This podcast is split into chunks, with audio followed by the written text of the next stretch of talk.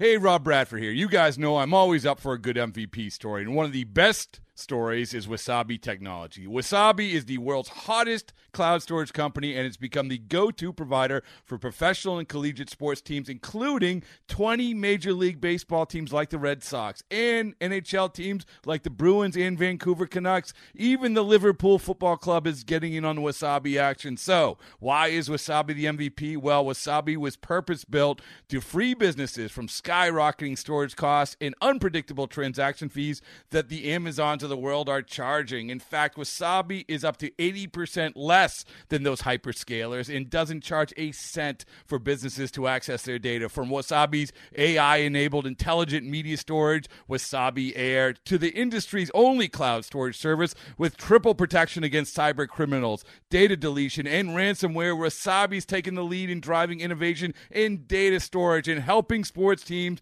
to unleash the power of their data. Wasabi, another Boston based championship team. This episode is brought to you by Progressive Insurance. Whether you love true crime or comedy, celebrity interviews or news, you call the shots on what's in your podcast queue. And guess what? Now you can call them on your auto insurance too with the Name Your Price tool from Progressive. It works just the way it sounds. You tell Progressive how much you want to pay for car insurance, and they'll show you coverage options that fit your budget.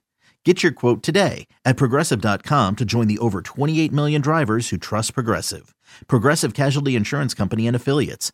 Price and coverage match limited by state law. Quick reminder that you're listening to Garlic Fries and Baseball Guys. Uh, our season end special, by the way, though, this offseason, we're not going anywhere. We will still be with you throughout the offseason, but setting the table for it right now on this episode with Joe Shasky, Mark mm-hmm. Willard, and we're coming at you every week throughout the offseason. So make sure you subscribe and do not miss an episode. Speaking of those Los Angeles Dodgers, this was absolutely a question for Farhan. It's one thing to try to get better, it's another thing to swing big in free agency. It's a third thing to close the gap with this team that seems to be, at least in the regular season, the most epic thing that we've seen in recent memory. So, how do you go about doing it? This is what Farhan said on closing the gap with the Dodgers. It's just a matter of creating a farm system pipeline that is impacting the major league roster. And we saw some of that this year with guys like Jelly and Bart and Camilo Doval really establishing himself. And we certainly hope to see continued growth from David Villar. And, you know, we look to next year with guys like Kyle Harrison and Casey Schmidt, and right behind that, with Luis Matos, who's off to a great start in the fall league, Marco Luciano. I mean, it's going to have to come from within. It's interesting in my conversations with Buster over the last couple months. One thing that he has brought up is in his experience and, you know, during the world championship run of 2010 to 14, the core of that team was homegrown talent. We've got to get to that same point uh, because once you have that foundation, it's easier to add around that. You can't build a championship caliber team just through free agency and that's certainly going to be a channel that we're going to pursue this off season. But you know, to answer your question, it's a really high standard that they've set, um, and I think for us, it's just about continued progress towards sustainability, and this is going to be a key off season for us to continue to close that gap. Okay, so a couple things here because I know that it it is, there are certain fans whose eyes are going to roll at the idea of continuing to wait for farm hands, uh, especially because the Giants have not had a good track record on that, quite frankly, since Buster Posey and Tim Lincecum and Matt Cain and Madison Bumgarner arrived. But back up for a second and realize he is 1000% correct. It doesn't mean you don't go get free agents. It doesn't mean that you don't make trades at the deadline. But if you want to have a good team, look around baseball. Okay. Do the Braves swing big in free agency? Yeah. Do the Dodgers swing big in free agency? Yeah. Guess who's waiting for those big free agents when they arrive on the roster?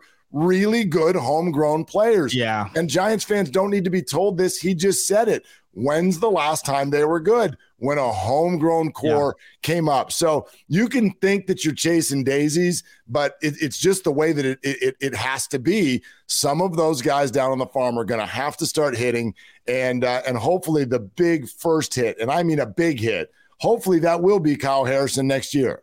Yeah, and it's interesting that he went Kyle Harrison, Casey Schmidt. Mm-hmm. Like, did you notice that? Like, and maybe well, it was a slip of the tongue. I don't think so. I yeah, mean, I don't think so. shot through the system this year. He went from from from one level to double A yes. and then to triple A. He's got a bullet, and that's a big thing. You know that he's said that to us. Like they want to reward guys who force their way to the next level, and that's what Casey did this year. Absolutely. And I'm just envisioning a scenario where I've got a one two punch of Logan Webb, who would be your veteran on the staff, even though he's still under arbitration. And then you'd have Kyle Harrison. I mean, that's a hell of a one two punch to start off with. And then if you can get a third baseman, I mean, think about it. They haven't had a homegrown third baseman since Matt Duffy. And really, he was like a converted second baseman. You got to go all the way back to Matt Williams to think about a homegrown third baseman like that. Pablo had been developed into like a catcher and a first yeah. baseman. He wasn't a third baseman by design originally. So I'm really looking forward to seeing Casey Schmidt. And if these other guys can supplement it, now we're talking about pillars of an organization to move forward. I tell you what, third base and the entire left side of the infield, real quick, is massively fascinating right now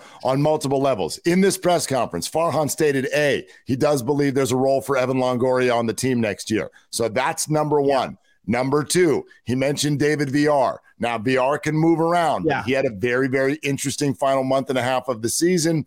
He can also play over there. Uh, number three, they've even mentioned out loud, we know about the great shortstops uh, that are on the free agent market, but you also have Brandon Crawford for one more year. And through all of that, then you get to Casey Schmidt and maybe Marco Luciano the year after that. And by the way, I've got it on pretty decent authority. Luciano's not projecting as a shortstop. Yeah, right. I don't field, think right? we're yeah, I do not think we're ever going to yeah. see Luciano at shortstop in the major leagues. I think he's gonna he, it could be third, it could be left field. Yeah. It, you know, it could be a lot of DH. So um, in some ways that all opens itself up to maybe a free agent shortstop in ways that we weren't thinking about before. Well, and I also I'm very fascinated to see how they put their own spin on the no shift thing. I, I do think that that is it's a philosophical shift for not just Major League Baseball but specifically the Giants, and I'm really curious to see how they attack that. You referenced Evan Longoria. Is Evan Longoria a guy that can maybe move to first base occasionally? It feels like DH. I would try to use him in the DH role every now and then. If you do have a variety, like having too many third basemen is not the worst thing. we all know Wilmer can't really play there defensively. I, I love the guy. He, he really can't. Longo oh. can play there. But yeah. the problem with Longo, when you play him there, he takes a wear and tear on his body. Okay, picture this. It's Friday afternoon when a thought hits you.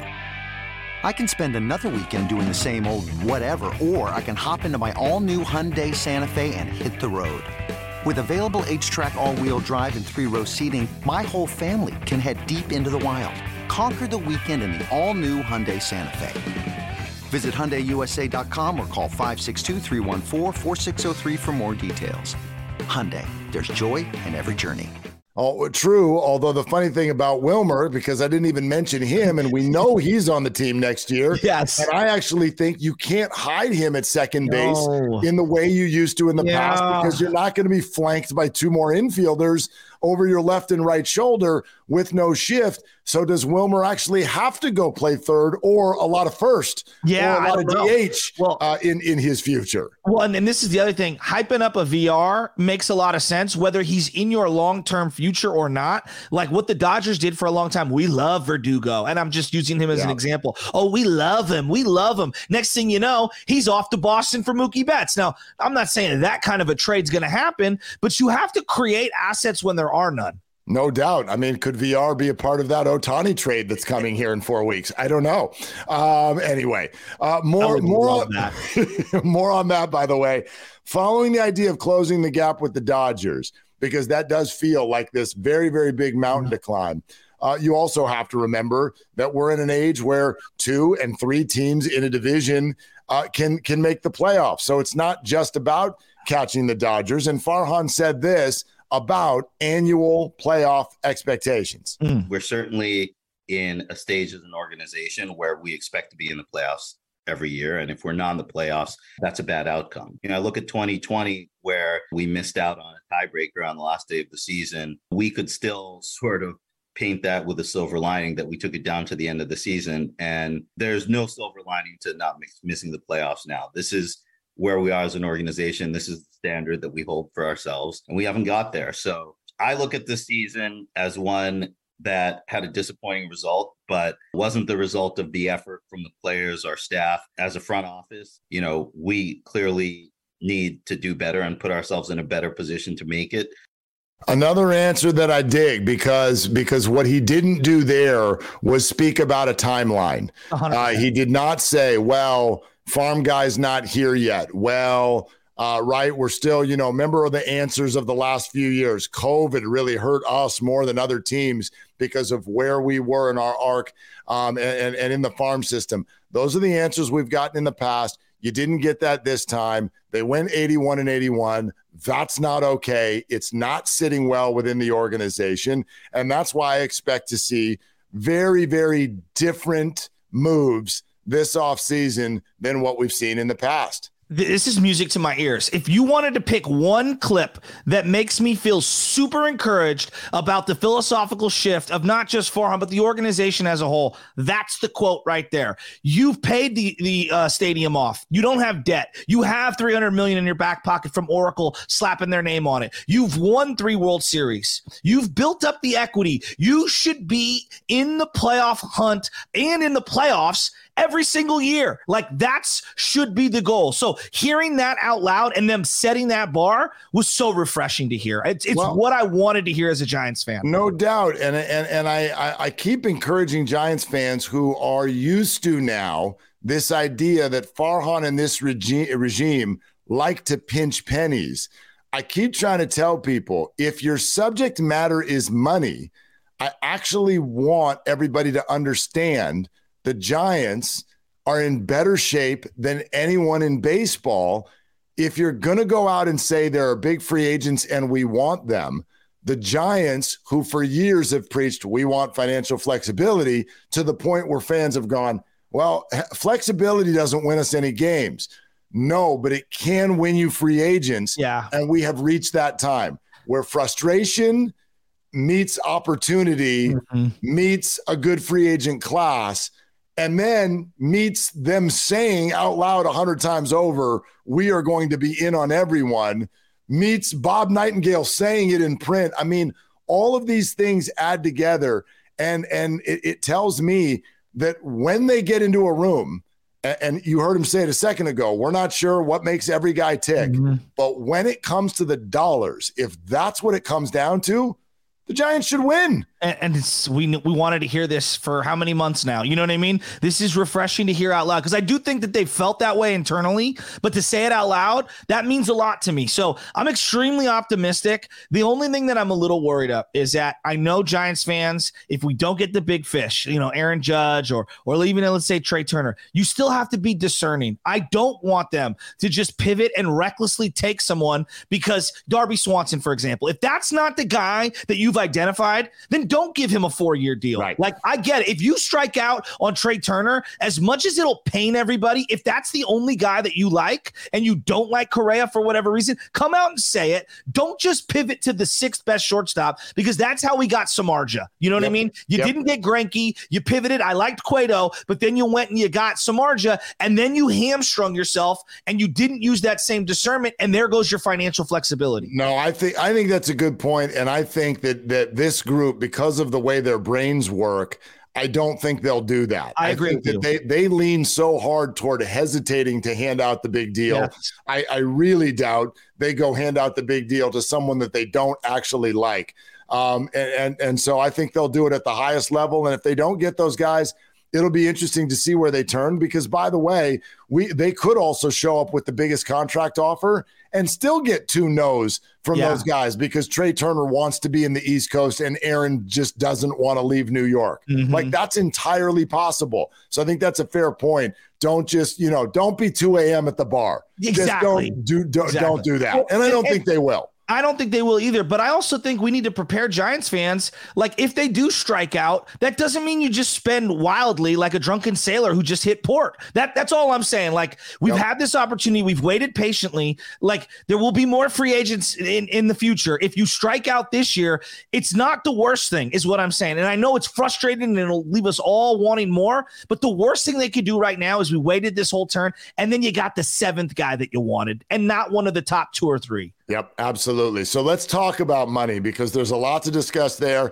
And Farhan was asked a lot of questions about it. And so we'll give you some of those answers here coming up in just a second.